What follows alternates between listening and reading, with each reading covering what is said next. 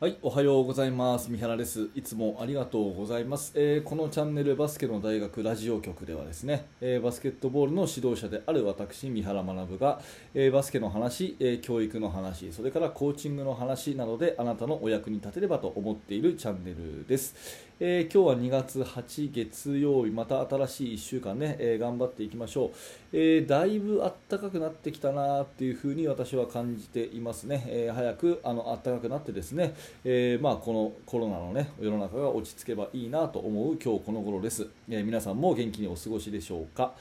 さて、えー今日のテーマはですね選手に舐められます、えどうしたらいいですかというお悩みをいただきましたという話ですね、えー、と私はあのメルマガの方でですね、あの受講者さんと常にやり取りをしていてそれこそ毎日ですね日本中からメールをいただいています。でいろんなこう相談をもらうんですがまあその中でね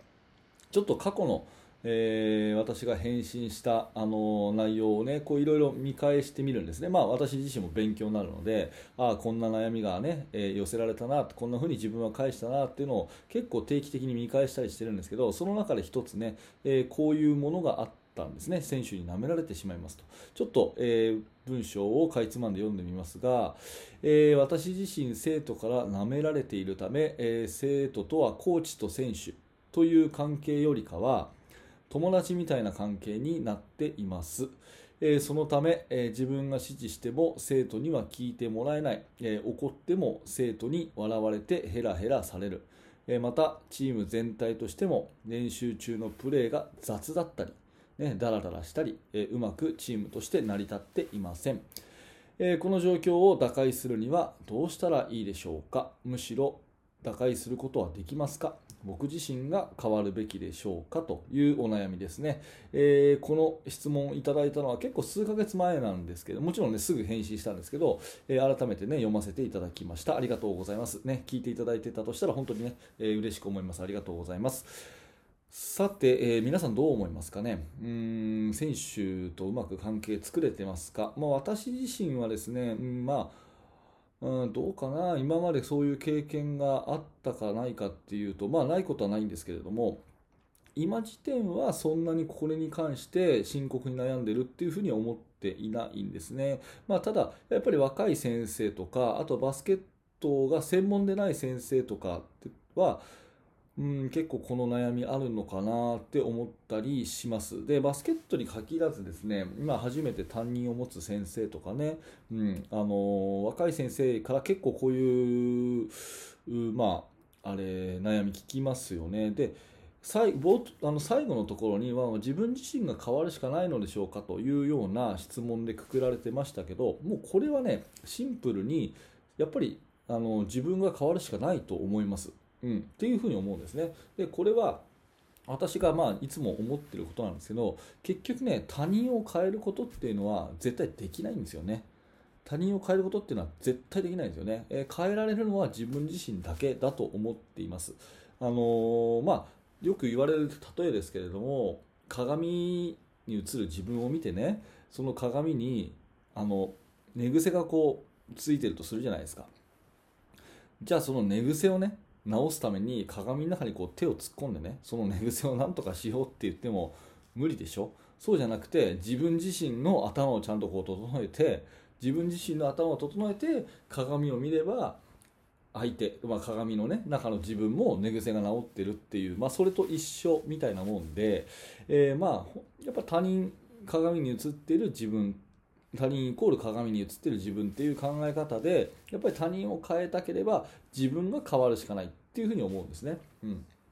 で、えーまあ、こういうふうに言うとですね、まあ、そうだな選手同士が結構揉めたりした時にね、えーあいつは言うことを聞いてくれないとかね、うん、いうふうに結構言ったりする生徒に対して、まあ、基本的に他人っていうのは変えられないんだよ自分が変わるしかないんだよっていう指導をすることは今までも僕もあったかな、まあ、そういう時にですね、まあ、あのそういうふうに言うと反論としてはねじゃあなんかあの全部こう自分がいくらこう頑張っても他人に伝わらないんだったら意味ないじゃないですかとかね、うんいうふうに言う人いるけれどもそうじゃなくてあの私の考え方はもう他人を変えたければ直接は変えられないと。ただ自分自身が変わることでその影響を相手に与えることができるっていうふうに思うんですね、えー、もう一回言いますけども他人を変えたければ直接はこう変えられないけど自分自身が変わることでその影響を与えることはできるんじゃないかなっていうふうに思っています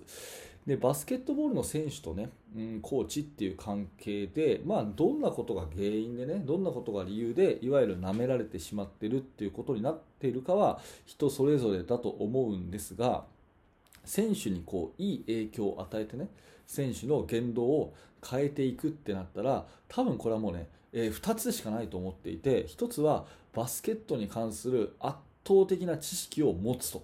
先生が。そうするとやっぱり選手の行動が変わってきます。うん、あ先生ってやっぱ本当すげえな。これも知ってんだ。これも知ってんだ。こんなことも知ってんだって。でプレーをたった一言でこううまくさせてくれるきっかけをくれたとかね。そういうことがあったらやっぱりそのいわゆる舐められるってことはまあまずないですよね。うん。まあ、ただですねこれに関しても結構その経験年数とかやっぱり圧倒的な知識っていうのはなかなかね一朝一夕に身につくものじゃないと思うんですよ。でその前段階としてじゃあ知識を身につけるのは勉強が必要ですよね。で勉強が必要で本読んだりとか、まあ、まさにねこれを聞いていただいているあなたこの動画にたどり着いているあなたはまさしく勉強熱心な方だと思うんですけれども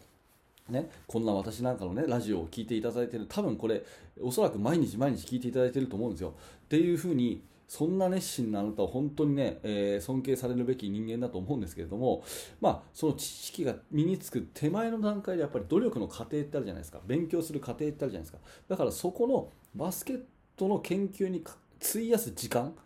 費やす時間が多ければ多いほどやっぱり選手の信用は勝ち取れるんじゃないかなって思います。うん、例えば職員室にフラッと来た時にねなんかもういわゆる舐めてる感じの接し方をしたとしてもですよ。その先生の本棚にはずらっとこう本が並んでていつでもなんかこの先生勉強してるなっていう風なのが感じられるとかね、うん。まあ、何でもいいんですけどそういう費やした時間がどっかでにじみ出たらそれが伝わった瞬間にやっぱ選手に影響が与えられるかなっていうふうに思ってます。だから知識がね、まあ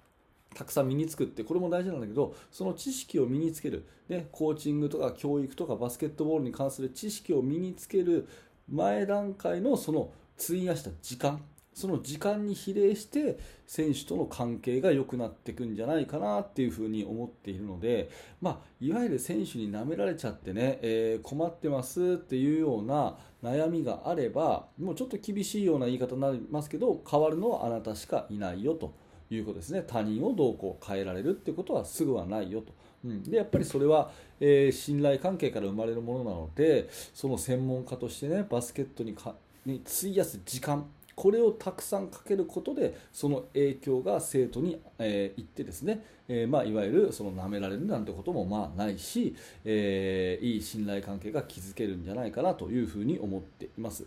えまあ、この質問者さんとね同じようなお悩みあったある人のですね、えー、まあ、何らか役に立てれば嬉しいなと思って今日はお話をしました、えこんなね、あのこういうこと悩んでますとかっていうのがあればぜひですねえコメント欄に書き込んでいただければと思いますしあと冒頭言いましたけどこの質問はあの無料のメルマガ講座のね、えー、ところで、えー、起こったやり取りなんですね。なので、えー、もしよかったらですねメルマガの方登録していただけるともっとね濃い関係で私とやり取りさせてもらえるかなと思いますので、えー、ぜひねよかったら、え登録してください。はい、えー、では今日はですね選手に舐められてしまいます。どうしたらいいですかということで結論としては、えー、自分が変わるしかありませんと、ね、自分が、えー、費やした時間それが必ず相手にいい影響を与えますよというお話でございました、えー、何らかねお役に立てれば嬉しく思います。ぜひグッドのボタンを押して応援してください、えそれからチャンネル登録もよろしくお願いします。えそしてヒマラヤラジオ、えこちらの方でもですねフォローしていただけますとポッドキャストが聞けますので、えぜひそちらも、えフォローしてみてください。はい、えー、最後までご視聴ありがとうございました。三原学でした。それではまた。